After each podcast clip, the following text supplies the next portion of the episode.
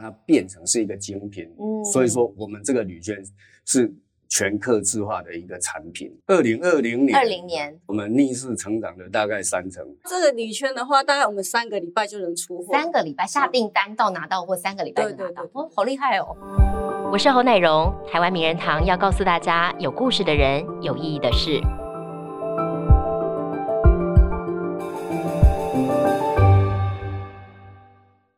台湾哦，有很多品牌在世界中是佼佼者。其中在改装界相当知名的台湾博川，他们从二十年前开始是从一个默默无名的公司，到现在享誉国际。这一路走来的故事非常值得跟大家分享。我们今天邀请到公司的两位灵魂人物来到现场，跟我们分享他们的经营之道以及这一路走来的故事。首先欢迎到台湾博川的董事长黄景章董事长好，是，呃，主持人好。非常感谢董事长好，接下来欢迎到的是财务长黄淑妮，主持人好，财务长好。哇，我们今天现场看起来有没有这个非常闪亮？我觉得非常让大家一下子就把眼睛聚焦在这个地方。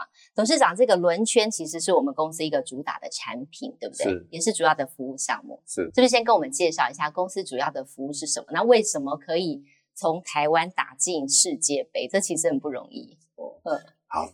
首先，我介绍一下哈，这个是我们公司现在目前最主题、最就最主力的产品之一。嗯哼，对，其实很多人不知道，我们公司最主要的产品是避震器。避震器，然后以前的，对对对对对，我们以前在做避震器的时候，因为避震器它是在藏在轮子里面，基本上你看不到它，你做的漂亮，你做的丑或者做的怎么样，其实都不叫。它就是藏在里面。对，它就是一个功能性的产品而已啊。然后它跟这个铝圈不太一样，这个铝圈它就是一个外观件，外观件就像我们的鞋子一样。那鞋子，嗯，能穿的鞋子五百块也能穿，嗯，对啊。那你要买好一点的，可能五万、十万也是都有了。那所以说，我们的理念、我们的概念就是说，我们希望把它变成是一个精品。嗯，所以说我们这个铝圈是全客制化的一个产品。哦，全客制化是，所以客人可以完全依照他想要的颜色。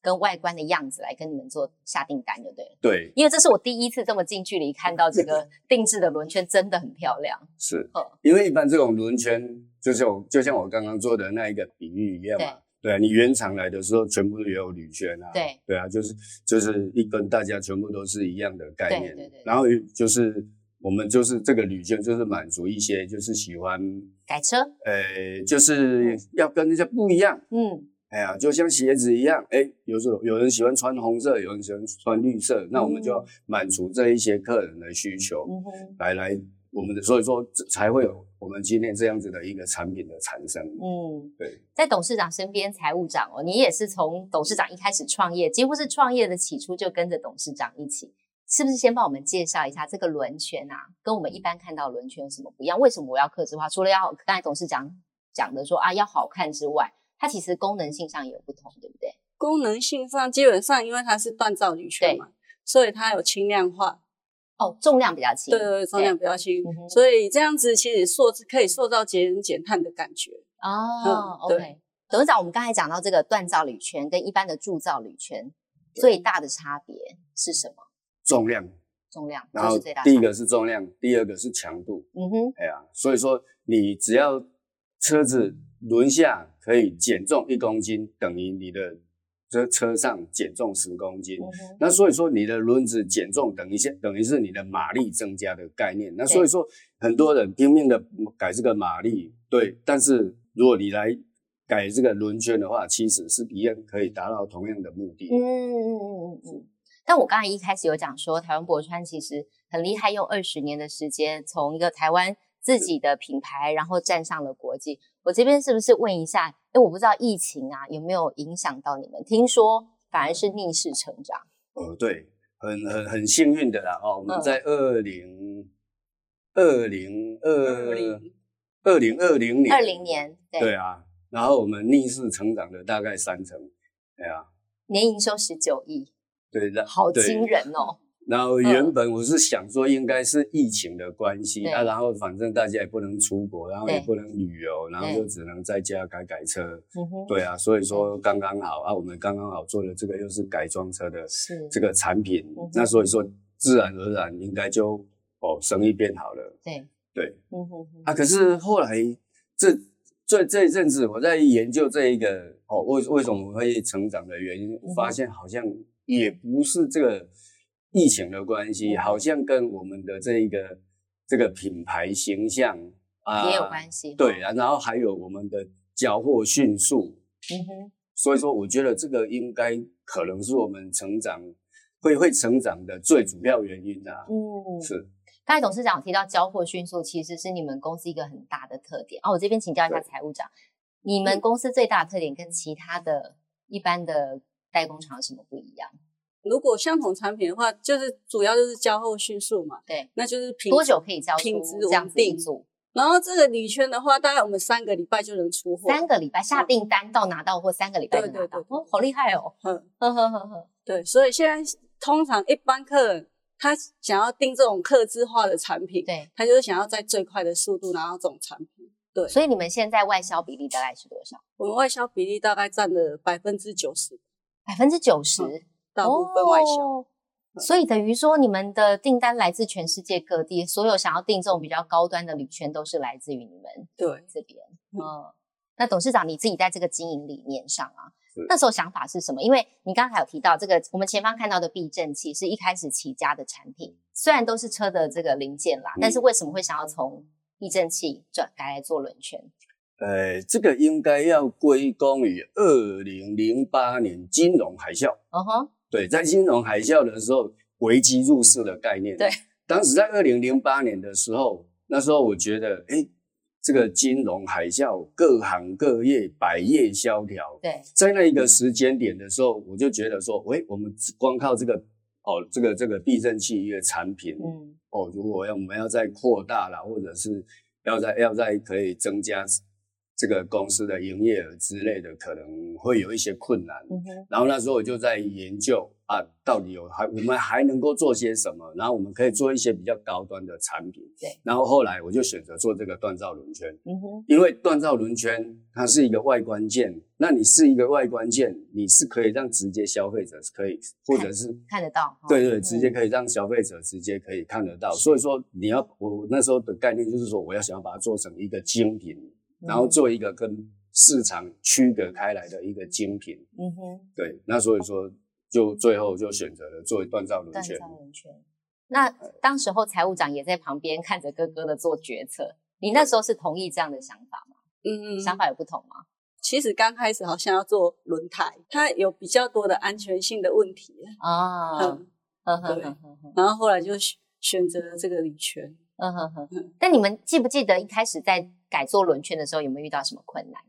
我就觉得我一路上都很顺遂呢嗯，就是你做好哎，怎么运气那么好？他就做最好的充分的准备啊，然后你嗯去研究啊，你去了解这个产品到底是怎么生产、怎么制造，对，那你就按部就班，一步一步，然后就就就这样子就然后就做出来了。嗯，对啊，而且我是看 YouTube 学你这样做铝圈，真的假的？真的啦。我你这样很多人会很生气，好不好？不不不不不，真的，现现在的现在的 YouTube 实在是太厉害了。嗯你要学会 YouTube，你要学会 Google。对，然后我做这个轮圈啊，全部都是从 Google，然后全部从 YouTube 里面去看影片，去找资料，然后我就无师自通，然后把这个轮圈做出来了。太厉害！你花多久时间研究？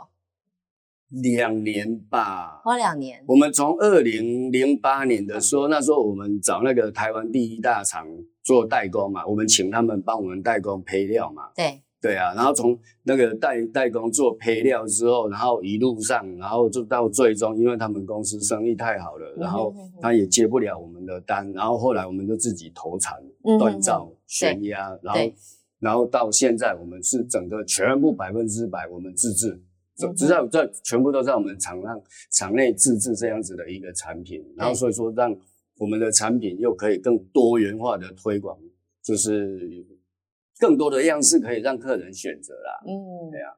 而且如果我们实际到这个厂彰化这边来看啊，其实就我了解是里面是没有库存的。对，对财务长为什么会有这样子的一个？因为一般那个仓库都很大，有没有？然后库存堆积如山，为什么可以做到零库存？因为我们这种是客人下单，我们才生产，哦，所以你们不做，完全不做一般的轮圈，对，完全没有。哦对 OK，全部百分之百克制。所以等于也算是某种程度上的限量，对不对？因为你们其实很多细节要靠手工，对，不是完全都机器。是啊。董事长带我们来看一下好了，它的难处在哪里？你一个轮圈要做得好的话，难处哦，嗯，我基本上这个好像没有什么难处嘞。讲实在话，我觉得这个这个锻造轮圈，嗯，我觉得锻造轮圈这种东西，其实它是一个很简单的东西嘞，它只是它的生产设备很昂贵而已啊。对需它你需要锻造，对，对啊，然后你需要这个很大型的旋压机，然后大型的车床、大型的铣床，嗯哼，重点就是你只要花很多钱、很多设备，然后这个东西就可以做出来了。就要到位就对了。对啊，所以说这个东西好像也没有太多的技术门槛呢。真的，对啊，就是钱要砸够多，是不是？哎差不多就是这样子的概念吧。对，哎，好，董事长，你是二十五岁的时候创业的，嗯，对不对？那时候怎么会有想法要投入这个行业？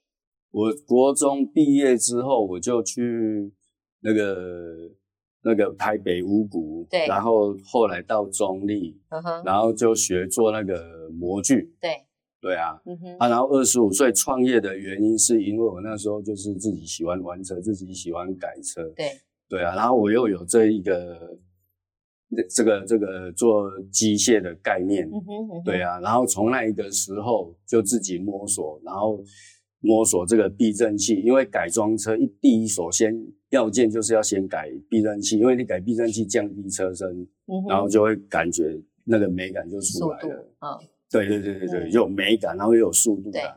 对啊嗯那所以说就那时候就选择做避震器啊，然后就依照我多年的经验，然后就这样子懵懵懂懂的，嗯他就不小心就把就闯进了这个行业。对呀、但我比较好奇是 财务长，你怎么会跟着哥哥的脚步闯进这个行业？因为一般女生大家都会觉得对车比较不了解，或是比较没兴趣。你自己是很喜欢的吗？这个也没有喜不喜欢的问题。嗯，对呀、啊，因为那时候哥哥在做，呃，过几个月做了没几个月，他就那时候我也没事嘛，对，他就说叫我一起帮他，然后一起做啊，我就说这样子好像也不错，反正我也没事，然后就帮他打杂，然后像煮避震器啊，我也会啊，车床喜欢它架好模，嗯我也会做啊，这么厉害，对啊，跟在哥哥身边学就对了。嗯，对对对对，哥哥对你要求不会很高？在这个合作的过程当真中，高哦，啊，没有吧？刚开始很高，好不好？难怪现在让你畅所欲言。东西的呃东西的做的好不好啊，他也会要求啊。哎呀、你账记的好不好，他也会要求啊。你有没有收钱，他也会要求啊。什么都啊会要求。嗯对啊，你东西要摆好，要整理好，什么东他是一西都要整理好。是个一丝不苟的老板，是不是很要求每个细节？那是以前啊、哦以以前前对东西的对现在要求不会了，现在现在不会，现在叫做放纵式管理，哦，真的哦，真的啦。因为大家哈已经大家心态都已经知道老板是什么样子的老板，有有要些什么东西，哎他已经很要求，以前都被要求过，现在所以现在都会自己很自动自发把它整理好。嗯哼，嗯，他不用要求。对。那在兄妹合作的过程当中，这个老板哥哥，嗯，你有没有感受到妹妹在旁边带来的一些好处或者是优优势？有没有？妹妹带给我好多好多的好处啊。嗯比方说，她常常做错事啊，她常常把东西做坏啊，嗯，对啊。然后嘞，训练我的好脾气啊，嗯，对啊，把我的以前很强硬的脾气嗯，然后训练到现在都没有脾气了，因为算了，错了就再做一次就好了。感觉出来就是那个感情蛮好，还可以一边斗嘴。哎，那、就只剩下这个功能而已啊。对因为我现在不可能在现场在那边组装避震器，我也不可能在在现场做这个轮圈了吧？我嗯能给他们的就是一个一些好的观念，对一些好的方向，就这样而已嗯啊。所以就只能剩下这个斗嘴，然后聊天。嗯嗯，诶所以董事长现在公司员工多少人？你们应该大概有大概有五百二十五百五百多五。百多个吧。你怎么样去带员工？就是你的这个管理的风格是什么？刚才说以前是霸道老板，对，霸道到什么程度？很凶，是不是？我在那时候，在几年前，那时候三三十岁，嗯我讲到这个三十岁是我人生的一个最大的转捩点。嗯对啊，我三十岁，我自己可以买房，买工买土地盖工厂，自己买车，然后什么东西通通都有了。三少十岁年得志，少年啊真的很厉害哎。对，嗯，少年得志，然后你对员工啊，就是就觉得自己很厉害嘛，啊，你就是靠我的啦，你若无我，你出去我你要做啥，就那种，就就对员工讲话就很不客气，然后很不礼貌。嗯，对啊，那个时候就一夕之间，然后整个员工，然后就全部都离开了。但董事长算你很厉害，你就因为这个事件，你自己心里马上的自我检讨哦，对，还是有什么特殊的？还有什么人告诉你什么些什么吗？还是哦哟，那时候其实这个时候我也要感谢我弟弟啦。嗯对啊，他就跟我讲，对啊，你这样子的方式，你怎么可能会留留得住员工？因为我弟弟他算是算是个读书人，他比较会读书，他所以说他比较有这一方面的知识嗯哦啊，然后他跟我讲说不可以这样子对待员工，然后我也自己领悟到的哦，这样子我因为有将心比心嘛，对对啊，如果我是这样子的老板啊，对这样子的员工啊，这样的员工怎么可能会跟这样子的老板？嗯那所以说那个时候我就开始改变我的心境啊，我要去去善待我每一个好每一个员工，嗯对，然后让他们导正到对的方向，然后做对的事。嗯，对。但你刚刚有讲到说你现在才放纵式的管理哦，哦，对，就是比较权力下放了，不再把所有的权力抓在自己手上没。有没有没有，对对，没错没错。我从三十岁以后，然后我们开始请的那一些员工啊，到现在好像好像没有几个离开了。我们公司的那一些员工全部都只有一直增加而已，没有，好像没有减少哦。对，就是起起起初那些员工啊，都还嗯大部分都还在。稳定的待在这嗯对对个公司。对，大部分的嗯员工都待在我们公司，因为我觉得，啊，就像现在这样子，他们都已经跟都公这个公司这么久了，那也大概都习惯这个模式了。那所以说，我觉得才能做放纵式的管理啦。嗯那如果当时一开始做做放纵式的管理，这个公司应该很早就倒闭了吧？所以你说的放纵式是什么意思？你可以不要在公司都交给他们处对理。嗯对啊，他们都跟我那么久了，我不是如果不信任他们的话，我还能信任谁？对啊，就像我弟弟妹妹一样啊。嗯哼哼。那所以你现在会怎么做，让员工幸福，然后带人也带心？你有哪些比较实际的做法？实际的做法哦，嗯我带人还是我牙很大方？这个 这个需要这个需要很长的时间，对，去去很很需要很长的时间，你要慢慢的教他耐心、爱心，嗯去关怀他，嗯让他觉得他在这个地方上班是有光荣感，然后有荣誉感。这样子的话，这个员工他要离开也不容易吧？嗯，对啊，那所以说我就有被照顾的感觉。对啊，差差不多就是这样子的概念而已吧。嗯。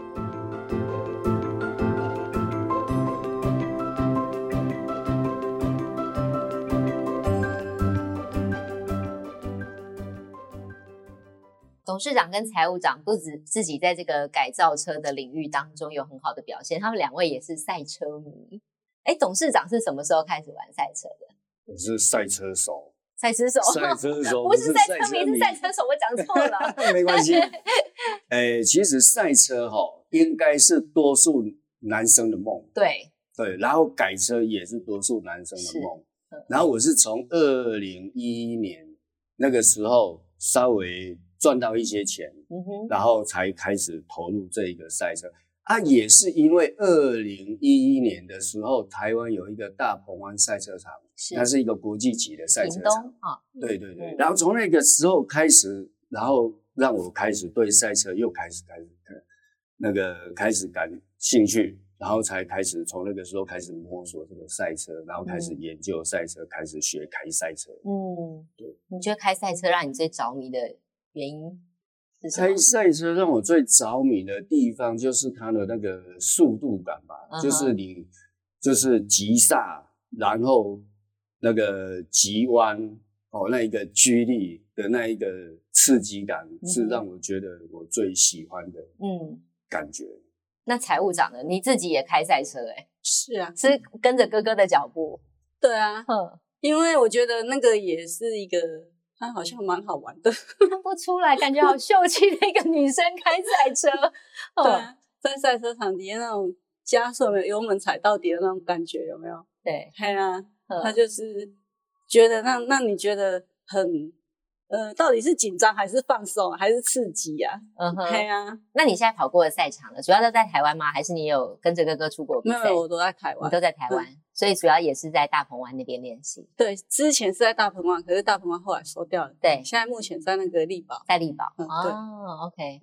那董事长是不是要帮我们讲一下？他现现场带来两台模型，哦，这两台模型是有故事的。有这两台有各个不一样的故事哦。嗯，这一台是那个保时捷九一一的赛车，这是我在二零一四年的时候开始参加国际比赛嗯哼，啊，然后我参加这一个国际比赛之后，然后我觉得这个车种种各方面都很漂亮啊，我觉得它是我第一次参加国际比赛的一个赛车，所以说我就把这一个车子。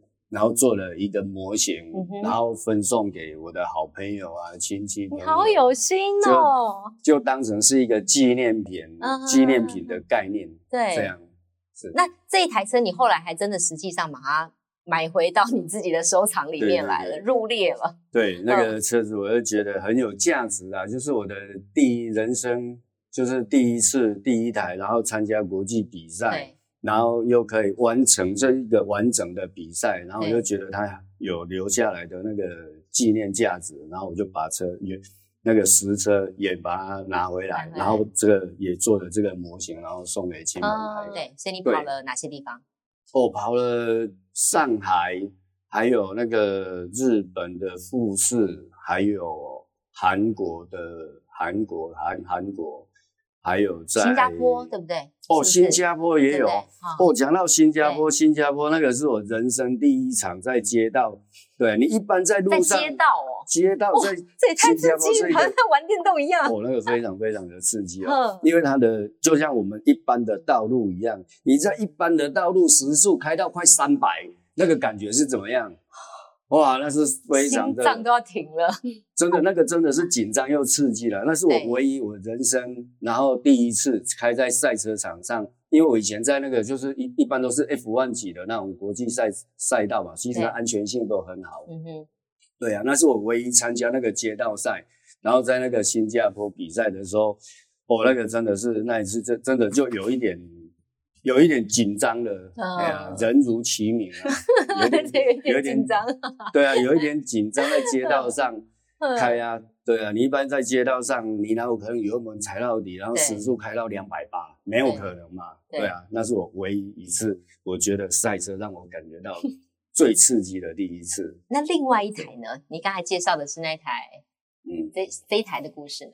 这一台的故事哦，这一台的故事，我也觉得这是一个荣耀啦。对，哦，因为奥迪 R 八它在二零嗯，对，奥迪 R 八这个这个这个是二二零一六年，奥迪 R 八在台湾的大鹏湾，它办了就它的巡回赛的其中一站在台湾。然后我在台湾的时候，首战第一回合，然后我就拿下业余组的冠军。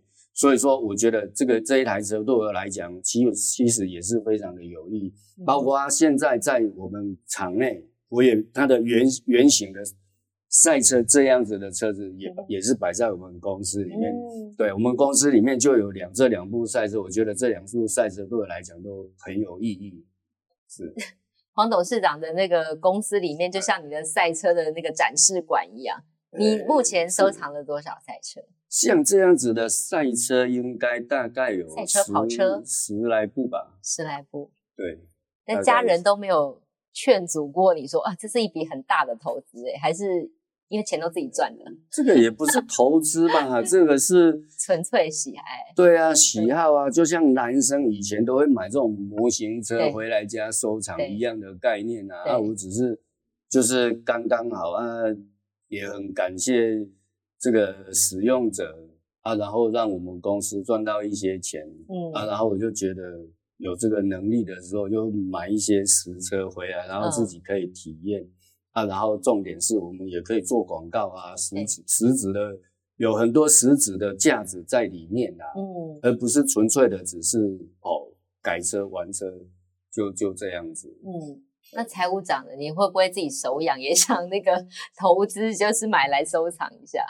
这个这个我比较没有那么大的那个想要啦。嗯，哎呀，因为重点是我我哥已经买很多了啊。如果要开的 话，开哥哥的就好。对啊，嗯，对啊，这个我这个我都能开啊。嗯，嗯，但你实际上投入到这个赛车的领域当中啊，你会不会觉得其实外界对赛车有一点迷思在？一般都会觉得它竞速，觉得它危险。对，你自己实际上的观察跟了解是什么？其实它一点都不危险，因为它车子做了很多安全的措施嘛，嗯就一些防滚笼嘛，还有我们人身装备的话，其实有很多都像戴有安全帽嘛，还有一些防火的那个赛车衣服嘛，嗯哼，对，那个都是相对的都是很安全的。董事长呢，你自己对于赛车这项运动的嗯认识，对跟一般的人你自己更深入的去理解之后，对啊，就像就像我们财务长讲的啊，嗯其实很多人认为赛车它就是危险，为什么？嗯快速，还有它的速度很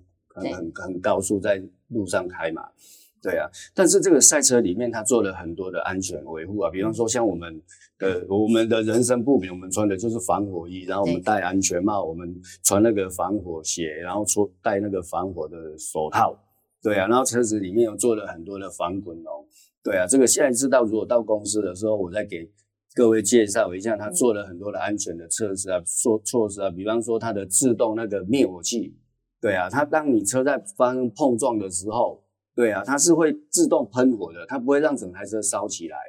对啊，你一般街车的话，如果一不小心你撞到，然后可能就会，就比方说如果漏油了或怎么样，然后再加上高温，然后可能就会整台车烧掉了。嗯那你像赛车的话，要烧掉其实不是那么的容易啊。嗯，对啊，因为它有自动那个灭火灭火的装置，对啊，它的自动灭火的地方，说它在引擎室啦，还是还有在前面的这个行李箱啊，然后还有整个座舱里面，它大概会有十几个那个那个那个喷头啊，嗯，对啊，那所以说它这个车子跟一般的街车开起来，它其实安全性安全很多，就像澳门赛车，我不知道你你有没有看看那个看看澳门赛车，对，对啊，撞成一团，结果人都没事啊。事，对啊，只是全车子全部烂掉而已啊，对。对，所以我觉得这是从刚刚聊到现在，我会觉得说，哎、嗯其实很有趣哎。从一开始你的好像懵懵懂懂投入这个产业，然后到现在事业有成。但我想更进一步了解，就是董事长这一切应该是其来有自啊。你从什嗯么时候开始对车子有兴趣？我如果要讲什么时候对车有兴趣哦，三岁，三岁，对啊，我爸爸三岁不是都 才刚会跑、刚会走，你开始骑脚踏车哦？还是对啊，我三记得我记得我三岁的时候啊，嗯我爸他买了一部那个三轮车给我嗯。对啊，我爸跟我讲说，我那一天晚上啊，就坐在那一个三轮车上坐了一个晚上不下来。我说莫名其妙，哦哦，不用睡觉，我不用了，然后你就很想要叫你去睡觉，你又不睡觉，你就一直这样坐在那个脚踏上上面，然后然后那那很开心，就是买新车的概念啊。嗯对啊，但是我这个这个是我们完全没有记忆的啦，这是我爸爸告诉我的。对，嗯，那妹妹看这个哥哥呢？小时候有觉得说他长大会做这么一番大事业吗？小时候，小时候好像没有这样子想过，哎，所以你印象中哥哥小时候是怎么样？很调皮呀、嗯啊，嗯 喜欢出去玩呐、嗯，爱爬树啊，然后爱爱改脚踏车。他之前也有会改脚踏车、哎，改什么？脚踏车可以怎么改？不就是四个轮子跟两个轮子的差别吗？没有没有没有，他还会改什么呃嗯什么那个大包吗？还是什么轮胎？轮胎哎，反正、那个空力应该算是空啊力套件对对。对嗯，对，他自己会去用纸板做啊。几岁？国小三年级吧，应该嗯国国小国。国小三年级的时候，所以天生就喜欢这样子拆拆装装。对啊，就对车子这种东西有兴趣啊。嗯然后高中的时候就改摩托车啊，嗯然后高中毕业以后，对啊，然后就赚了一点钱，然后买车就开始改车啊。哦，对。但父母亲都没有阻止你往这个方向走吗？哦，我想起来，我二十五岁开始那一年啊，我要做这个生意的时候，我妈妈还带我去算命嘞。嗯她带我去给人家算命啊，她问我说，她就去问那个啊，就是说啊，这个小小孩子啊，有有有没有适合做生意啊？啊，做生意会不会赚钱啊哎？对啊，啊，后来啊，我我还记得很清楚诶，我我妈带我去的时候，那个那个算命的就说：“啊，你这个囡仔做生意嘛是会使你啦，啊，但是吼、即马可能无啥适合吧，可能爱明年再来做啦。”啊，我妈就回来，我就我妈就跟我讲说：“啊，人家那个算命先生跟你讲说，叫你现在不适合啦，啊，你就继续就是上班就好了，啊，你上班一个月也五四五万，那时候上班在做什么？做模具啊。我，就做模具，然后工作也很稳定啊，嗯一个月那时候五六万很好哎，很好啊，对啊。对啊，嗯。所以说以前那个时候上班，所以说我爸爸妈妈他们都觉得说，那你就好好上班，那一个月大概哦也也薪水也很好啊，嗯。这样子的话，啊你这样子进来做这个，啊人家算命的又说你做这个不可能可能不好，嗯。对不对？啊可能不要那么急，然后然后后来我就跟我妈讲说，我坚持我一定要做，嗯，对啊，然后最后我爸爸妈妈他们也是支持啊，哦，所以也算是没有阻挡你往这个路上走，没有，嗯。对。哎，所以董事长，这是不是也是你后来可以成功的一个原因之一啊？就是性格上的坚定，跟你坚持要把事情做好。对我做任何一件事情哈，我嗯，都非常非常的认真，嗯就是我一定要打破砂锅问到底的概念。就说研究做避震器，对那我就一定要彻彻底底、完完全全的去了解所有的零件它是怎么生产，然后怎么品管，怎么确确认它这个产品是安全，然后它是堪用的状态，然后才能把它组装成一支避震器。嗯哼，所以说，我都觉得这一些东西都很简单啊，你就这只要认真做就好了，认真做，你不要去想说啊，不要想一些奇奇怪怪的想法，或者是想一些奇奇怪怪跟别人不一样的方式啊，然后市场又不一定是能接受的，那你就想一些市场上能接受的，你就把自己当成消费者嘛。如果我是消费者的话，我可以接受这样子的产品吗？嗯那我如果可以接受这样子的产品，那我就认真往这个方向去做，我我想应该就对了吧。对，但市场上其实我相信类似在做同样的事情的人也很多。嗯，我这边问一下财务长，你们怎么去打造你们自己品牌的优势？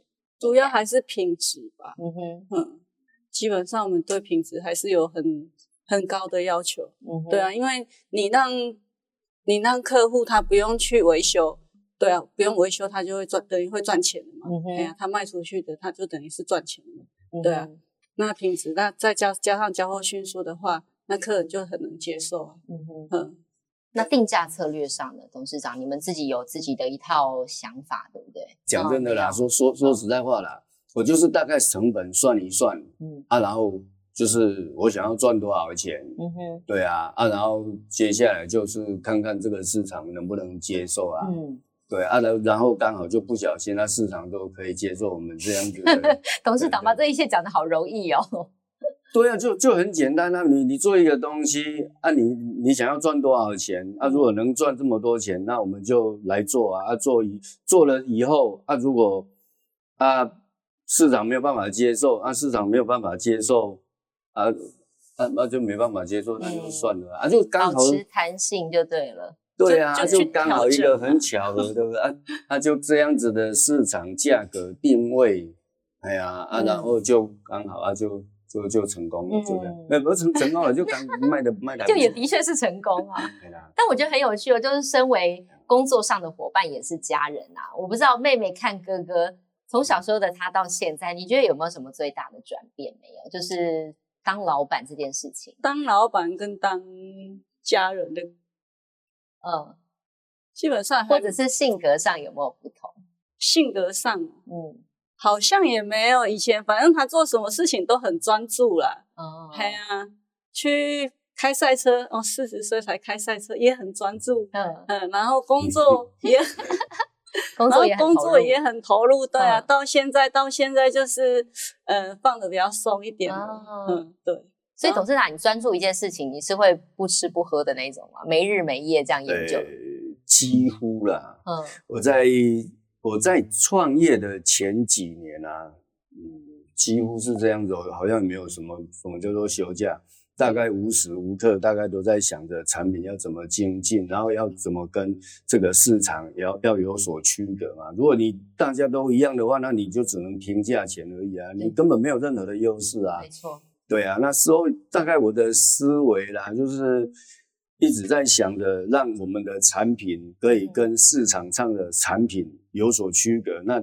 就是你的品质要做得好，然后，然后，然后就是种种各方面你要去做最好的要求，做最好的品质。对，对啊，然后让客人满买到我们的东西，他是满意的，这个就差不多这样子而已吧。嗯，也没有什么其他特别的啊。